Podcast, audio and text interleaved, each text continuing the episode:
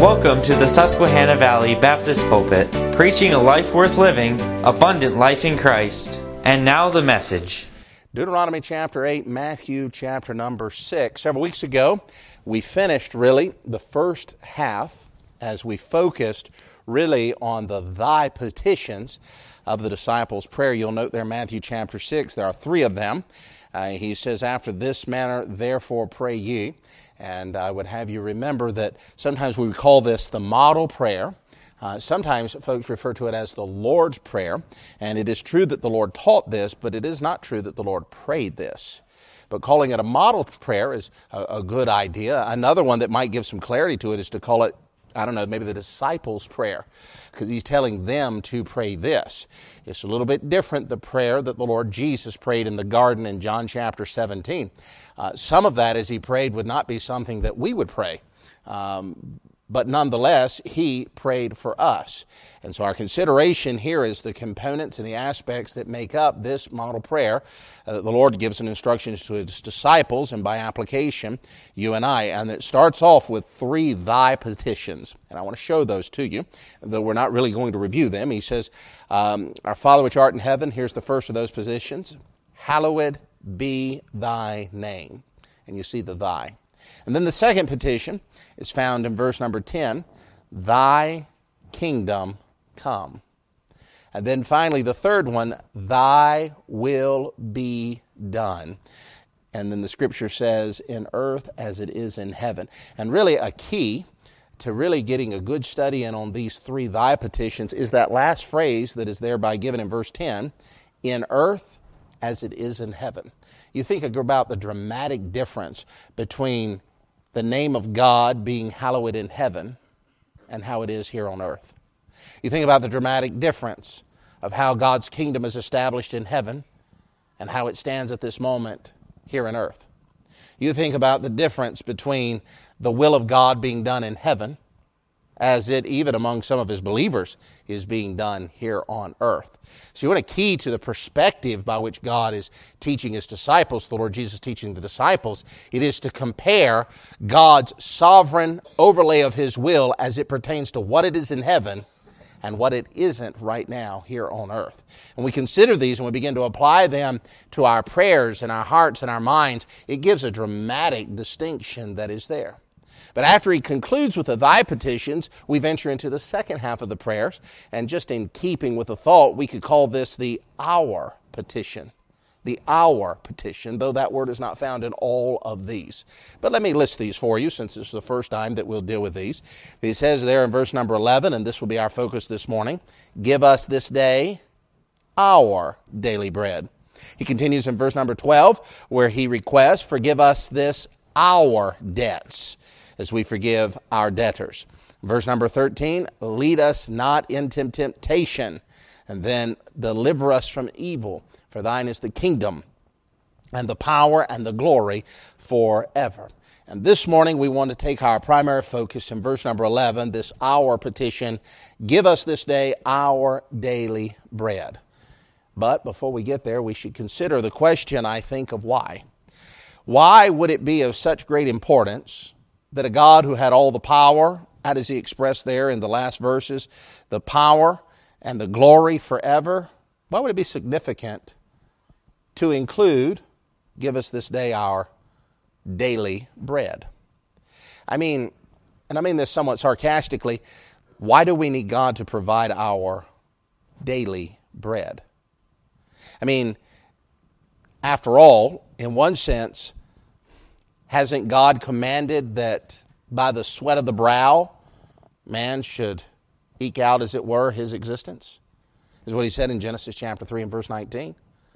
As part of the curse there in the garden, by the sweat of the brow.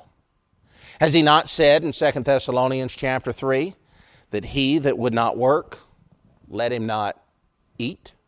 Is it not true in 1 Thessalonians chapter 5 and in Ephesians chapter 4 that it would be expressly against the principles of scriptures for one that could,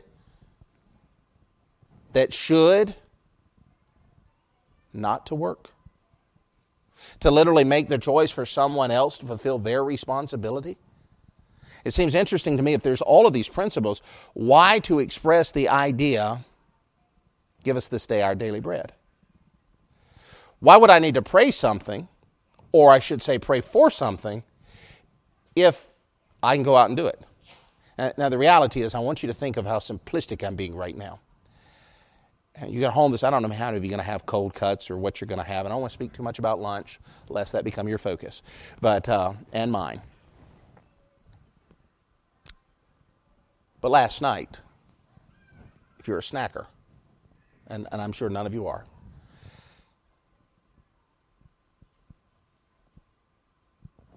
were you able to get up and get your own snack? How much thought did you give to it? You think about lunch today. I don't know what it's like at your house, but often at my house, we're crock pot people. And so sometimes Saturday, my wife would say, Hey, if you get a chance, you're down there. Next time you come up from the basement, I spend a lot of time in the basement. Bring something, whatever it is, out of the freezer. Might be a ham, might be a chicken, whatever it is, and I bring that up, and invariably it falls a little bit, and then it goes into that crock pot. We put whatever we're going to put into it, and then you turn it on. Give us this day our daily bread. Doesn't everybody have a freezer? Notice, I want you to know how simplistic this statement is. And overlay that with what you know of the scriptures that God has required, as it is, a little bit of personal effort on our end. We can become all too secure in what we can provide for ourselves. You see, that is a good lesson in some of the truths about God. God does wonderful and mighty things and sometimes He does them supernaturally, and you didn't have to do anything for it. For instance, you didn't have to do anything for it to rain the other day. You didn't have to go out and dance about. You didn't have to turn your light switch on three times and open your door quick. You didn't have to do any of that. It just happened. God brought that about from a meteorological point of view.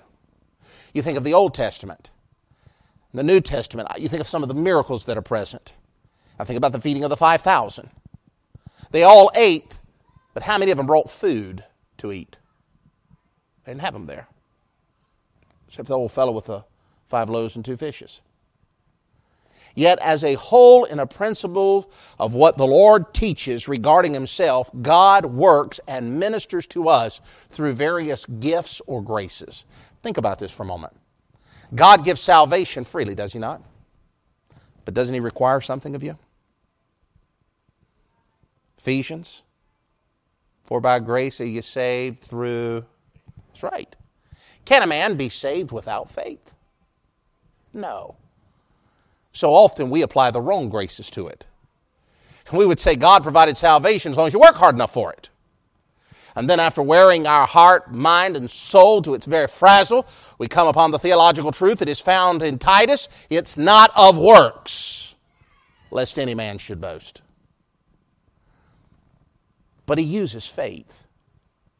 Romans 10 gives that wonderful example that if thou shalt believe in thine heart, God is risen from the dead. If thou shalt confess with thy mouth and believe in thine heart, thou shalt be. That's the grace he works through. No man's ever going to come to the saving knowledge of Jesus Christ without faith in him. Hebrews chapter 11 and verse 6 says, Without faith it is impossible to please God. For he that believeth he is, is a rewarder of them that diligently seek him. Faith is a grace, a gift, if you will, that God uses as it pertains to salvation. That would not be alone. For instance, we might would even speak of the fact that at the moment of salvation, we're seated in heavenly places with Christ Jesus. And Ephesians, in the opening chapter, deals with all of these wondrous things. My favorite, I think, is the sixth verse, where he says, you're accepted in the beloved. I rather like that passage. Why? I may not be accepted of my own country at times. I may not be accepted of all my friends, and this is a greater truth to some in some countries and from some families that come to the saving knowledge of Jesus Christ, and they're considered an outcast. But through Jesus Christ, they experience the glorious truths that when your father and mother have forsaken you, then will he lift you up. And there have been many of you that have experienced something of that nature. So at the moment I'm seated in heavenly places. But then Peter comes along in 1 Peter chapter 1 and the 18th and 18th verse and he says, "Be holy, for I am holy." What do you mean? This is the process of sanctification. I, at the moment of salvation, inherit all the riches of God's righteousness are applied to my account. When God the Father looks at me, he sees the righteousness of Jesus Christ. But now that is not the conclusion of the matter. There is this grace of sanctification, and in that is a requirement that I walk worthy and to walk holy and to walk circumspectly. Most of that comes from Ephesians chapter 5. God uses the grace of sanctification. And I think this is in the same way as we sense prayer. Someone might ask, why would we pray, give us this day our daily bread? It seems trivial. It seems simplistic. Give us this day our daily bread. I'll get up and get my own bread. I put the garden in. I mean, I didn't, but someone did. I paid the guy that put it in. I purchased it. I brought it to my table or up from my basement. I put it in my crock pot. It was my money that paid for the electric, that electrified the crock pot. It's my ladle that dipped in. Why then should I pray? It seems on that behalf and at that simplistic point of view that I've done all the work. Why should I pray for something that is so trivial? I should really only rather bother God with the things that are expansive in life, those big things, not those daily bread things. You see, the fact is, God has a sovereign will. But what you see over and over and over and over and over again in the scripture is this He intervenes through the grace of prayer. There's been many that cried out to God, and He provided above which they were able to ask or think. God works through various graces, and prayer equally is one of those. Note here the, this daily bread for a moment. Speaking of this bread, the phrase, I don't know about you, but when I read through it, I, I want to smile every time I get to this particular passage. It seems somewhat humorous, really especially in light of our Western culture. In our society, we always hear of the evils of bread. I mean, it's the unholy trinity, isn't it? It's got your gluten, and it's got your sugars, and it's got your carbs. And it seems that so often what you hear today is stay away from bread. Why then am I praying for something that seemingly seems to be the unholy trinity of all diets? I'll ask you simplistically again, maybe sarcastically, is God telling us we should only eat bread? I think there might be some that would say, absolutely, that's what he's saying here. I agree with you. Well, no, that's not the case. This daily bread that he's talking to, this is the essence of life. It is the essence of all of your needs. In the time of the Lord, in these I'll call it the ancient worlds, if you will, bread was the staple of life. That's what you had. You might have had cheese as well, but there's no refrigeration, quite like what we have today. Uh, there's many of the uh, ways in which we preserve food were not quite the same way, and bread was one of those that had a longer shelf life. That's why that young lad that we mentioned a moment ago could have his two fish, his five loaves of bread. That's why you could transport them and you could send them to the front during a time of the war with bread and cheese to strengthen someone if you wanted to. It was the essence and staple of life. In fact, over in Exodus, the 16th chapter, the children of Israel are getting ready to leave Egypt and they're going to go into the promised land. And no doubt there's a little bit of nervousness that exists in their heart because they're going to leave the comfort and stability Maybe comfort, not the word, but they're going to leave the stability of Egypt. They were slaves and they had an off taskmaster, but there was some stability in Egypt. And there was a dietary stability that they had cucumbers, melons, leeks, garlics, onions, yeah, take them or leave them. But there was a stability. Now here's the problem we're going to cross And we're going to go across an area that is very unpopulated. There's not Wawa's and 7 Elevens on every corner. Where are we going to get this food? I mean, we're not talking about 10 people. The Proverbs talks about a fool spending his money that it leaves him like a man that is traveling. Of Valleys and hills. Picturesque, isn't it? A land of wheat, a land of wheat, and barley, and vines, and fig trees, and pomegranates, land of olive oil, oil olive rather, and honey. A land wherein thou shalt eat bread without what? What's that mean?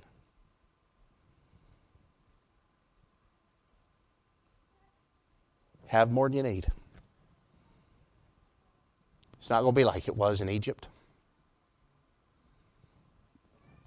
Of a missionary acquaintance of mine, I've read every letter he sent me for the last five or six years. He's a covert missionary to Cuba.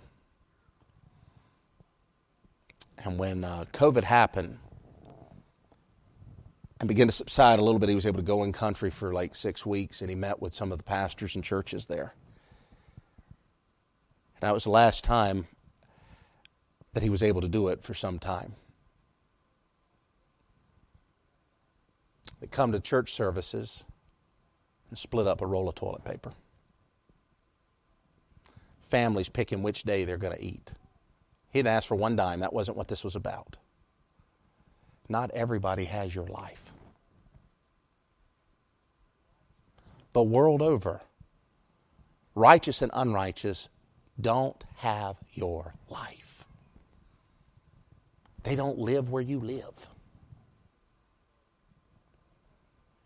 Not every Christian the world over can say that they live in a land where bread exists without scarceness. That's a, it's a first world problem, brethren, when you walk into a grocery store that's got five aisles of organic food. Go ask Lazarus over in the Gospel of Luke about organic food. Now, I'm not preaching against it. Quite the contrary. I'm trying to show how innately blessed we have been. Marvelous to consider. This is what he promised them no scarcity of bread. Think of all of the dreams that you can now have. When you were in Egypt, a little boy growing up in the household of a slave, what's his dream? Be a slave just like his daddy. That's your hope and expectation. Now you come into a land that God has given you. You've lived in a tent all your life, and now you're going to have a house, and it gets better you're going to have enough possession that you're going to be able to give your children's children's part of that inheritance. That's what he's talking about. That's this land you're going to come in. Now keep reading with me. A land wherein thou shalt eat bread without scarceness, thou shalt not lack anything in it. A land whose stones are what? It's not a barren land. There's minerals there's development and ingenuity that can be planted upon it. Out of whose hills thou mayest dig brass. Note verse 10 When thou hast eaten and art full, then shalt thou bless the Lord thy God for the good land which he hath given thee. Now, notice, if you will, in verse 11 and 12, is going to remind him of something. Beware. Beware that thou forget not the Lord thy God in not keeping his commandments and his judgments and his statutes, which I command thee this day. A Puritan preacher named Cotton Mather put it this way Religion, true religion, begets prosperity. And the daughter always devours the mother. You know what he's saying? It was the light of the glorious gospel of Jesus Christ that gave you truth. You've applied truth to your life, and there can be a carnal, carnal testament of something tangible. You learned how to not steal. You realize it's wrong in the eyes of God, it's morally condemned. You do right, there's God's blessing, there's a number of things that follow suit. And now what happens? You have substance, and children raised with substance tend to be the generation that worships the daughter of substance rather than the God of truth. I continue. Notice what he says. Verse 12 Lest when thou hast eaten in full and has built goodly houses, and dwelt therein. And when thy herds and thy flocks multiply, and thy silver and thy gold is multiplied, and all that thou hast is multiplied. Verse 14. Then thy heart be lifted up, and thou forgettest the Lord God, which brought thee forth out of the land of Egypt and out of the house of bondage, who led thee through the great and terrible wilderness, wherein were fiery serpents and scorpions and drought there was no water, who brought thee forth out of rock, uh, who brought forth water out of rock of flint, who fed thee in the wilderness with manna, which thy fathers knew not, that he might humble thee, that he might prove thee to do thee good at thy latter end. And thou say, verse 17, in thine heart, My power and the might of my hand hath gotten me this wealth. Well, I pray for it. I got it out of the freezer. I put it in the freezer first. It was my money that put the electric together. It was my strength that took it up the stairs and put it in a crock pot. It was my strength that got the crock pot out in the first place. It's my strength that ate it, and my strength that puts it all away. Why then do I need to pray for, give us this day our daily bread? You see, for time's sake, back to Matthew chapter 6, this isn't a new difficulty at all. Man has, and Christians are not exempt for this, an innate, an innate rather, pursuit sometime to forget the God of all blessings. To forget that even in the Garden of Eden, it was God that provided for man before he ever created him. For in Genesis chapter 1 and 29, after he's created, he said, Now all the herbs of the field here, every bearing seed which is upon the face of all the earth, and every tree uh, that which is fruit of the tree yielding seed, it shall be meant for you for meat. It's interesting, isn't it, that in Timothy, 1 Timothy chapter 4, he highlights that one of the marks of those that are divergent from the truth is a rejection of some of the food that God made. Isn't that interesting? The ultimate reason is because they've made that the idol everything that we enjoy in life comes down from the Father above. We need to recognize it. I must hurry, but look at this other word here the word give. It's a promise of God. We could never expect anything from God that He has not promised. But in regards to meeting a need, He has committed Himself to us in this area. Psalm 37 and 20. There's a number of passages, I think of Philippians chapter 4, but in Psalm 37, David writes, I have been young, and now I'm old. Now you think of all the things you could observe in the time frame of life. David said, I'll list one for you. I've never seen the righteous forsaken, nor his seed begging. Why? There's the pro- provider and what does He do? He provides. You know, it's interesting today, though, isn't it? 29% of the earth's surface is land, 71% is water. Of that 29% of earth that is land, 71% of it is inhabitable land, meaning it's not a desert, it's not a polar ice cap either. It's inhabited land. Of that 71%, of the 29% land, of that 71% that is inhabited, only 23% of it is used for crops. That's it. It's a very small portion of the earth that is really used for crops. In fact, there's a lot more that's used for livestock than actually seed and crop. And it's amazing to me because what this tells us is that really there is more than enough land to sustain our world and all of its population. Let me take that a step further.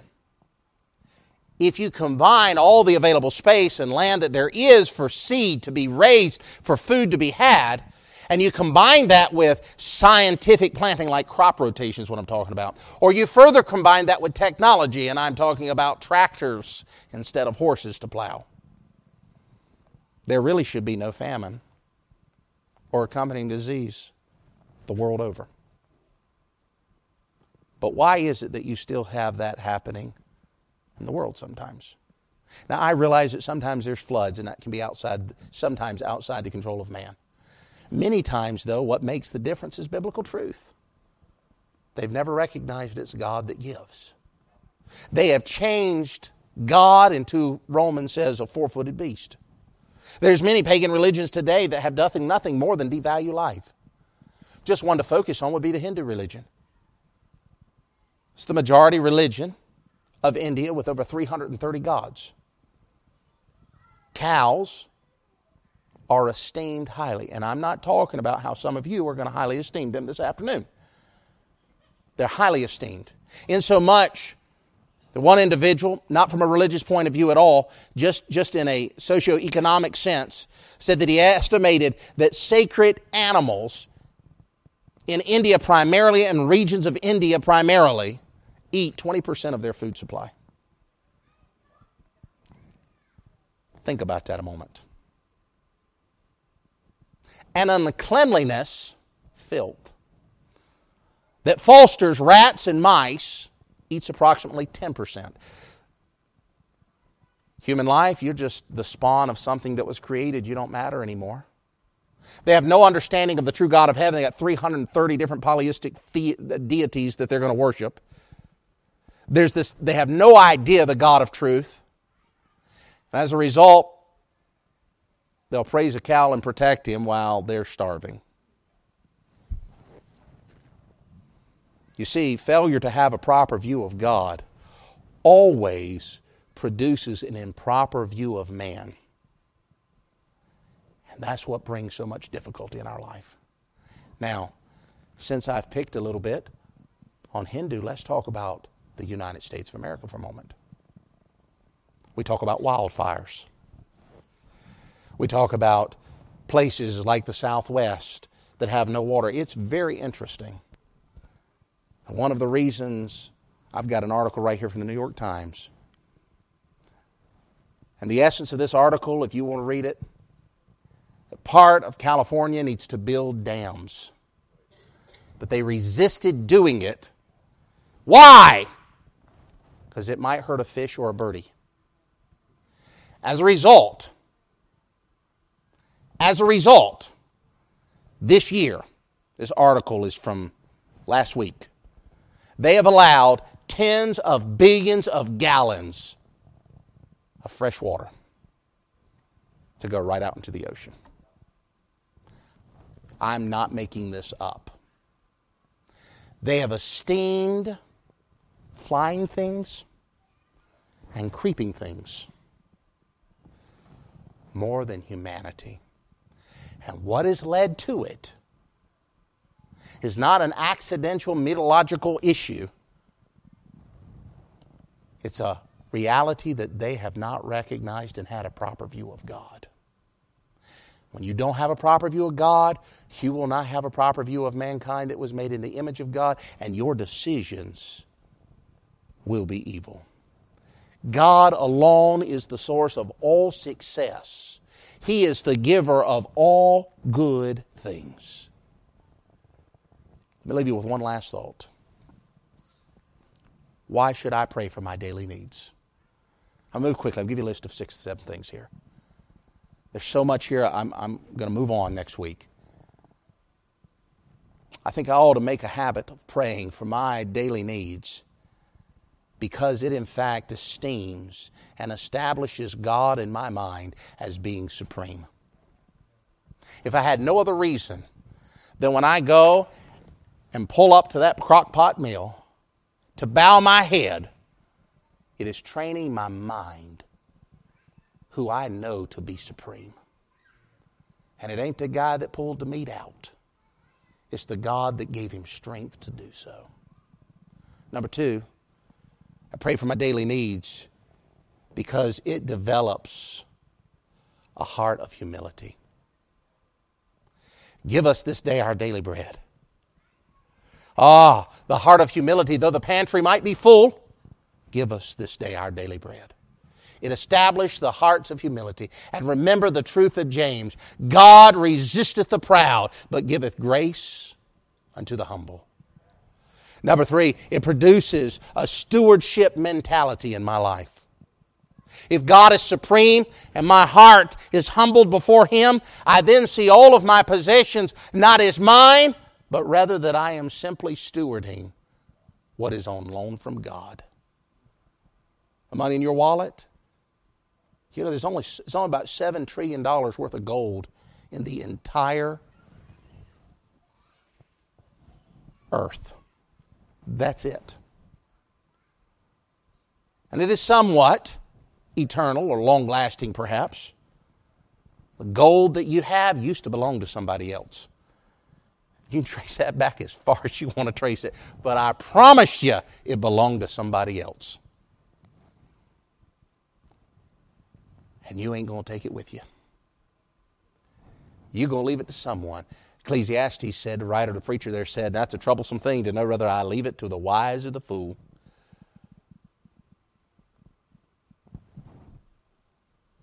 Praying, give us this day our daily bread. It establishes in our heart a stewardship mentality. What I have, God has given me to steward. And I'm going to stand account to whether I be a wise or foolish steward. Number four, it constructs a heart of thankfulness. Realizing what God has given me to steward and that I'm unworthy and He is supreme. My, whether I have much or little, I could sit there and say, Thank you, Lord. I can give thanks. That's the will of God in Christ Jesus concerning me. Number five, it motivates a cheerful heart of giving. Heard a fellow say this the other day. He said, Boy, I hate when they collect offerings at church.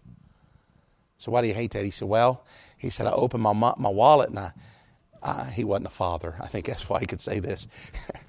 you know the difference between a young man and a father? One has cash, the other has pictures where cash used to be. so he opened it up and he said there's a ones and a twenties and a fifty and a couple of one hundreds. And he said from the get go, the Lord and me start having a discussion about which ones I should give. He always wants the 100, and I always want to give him the one. And I try to get him to settle on less than the 100s. Now he's telling a humorous personal anecdote. It's level of truth, isn't it? What kind of giver does God love? You'll never be a cheerful giver unless you recognize that what you have came from God and belongs to God. Number six, when constantly engaged, give us this day our daily bread, praying for those essential, necessary things of life, it relieves a heavy burden of concern. There's just some things I don't have to worry about. I would note, and I have not even spent time dealing with daily. Give us this day. Day. I don't know about you, but you could worry about retirement, even if it might be 20 years from now or five years from now. You know what you can do about tomorrow?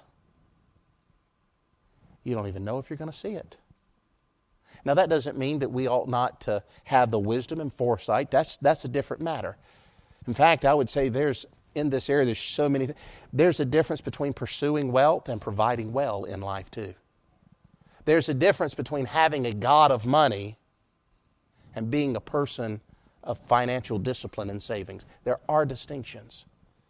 But when I personally engage and consistently engage in praying daily for that which God has provided, it just relieves a heavy burden of concern. And finally, it allows our joy to be maximized and to be expressed even in times of difficulty. You look back and you see all those days. I teased with the seniors a moment ago, but you look over all the days God's provided for you. And some of you have a lot of stories. You got married. You'd have two red cents to rub together. You didn't really have anybody to help you put a deposit on a house. Scrapped for a lot of things, but you saw it as the preeminent thing to seek first the kingdom of God. I know I could recount many a Christian story. I can think of many a young dedicated Christian had to figure out which they were going to do first and, and how early in years when it came to tithing and giving beyond those things to missions and things of that nature, there was difficult. It required a tremendous amount of faith. Yet what did God do? He provided. And now you pull that old cart down a piece and you've reached in your old age. I know you're not old, but some people think you are. You look back. God provided, provided, and provided, and provided. You know, my thought about that, that's what brings joy in my heart. If God provided for me enough to give what I thought was sacrificial in the early years, can He not do that again? It's a joy it allows me to have joy unspeakable. Why? Because the supreme, infinite, almighty, powerful God cares for me. I'll leave you with this thought. In fact, I didn't know they were going to play it for an offertory. It's a song about 100 years old. I'll read it to you in closing. Is there a heart or bound by sorrow? Is there a life weighed down by care? Come to the cross, each burden bearing. All your anxiety, leave it there. No other friend so swift to help you. No other friend so quick to hear. No other place to leave your burden. No other one to hear your prayer. Come then at once, delay no longer. Heed his entreaty kind and sweet. You need not fear a disappointment you'll find peace at the mercy seat. The refrain goes, All your anxiety, all your care, bring to the mercy seat, leave it there. Never a burden he cannot bear, never a friend like Jesus. Give us this day our day. Let's stand on our feet. Father,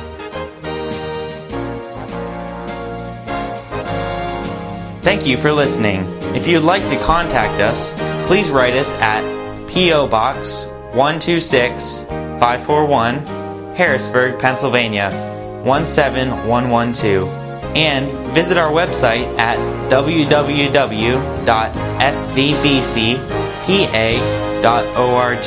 Until next time,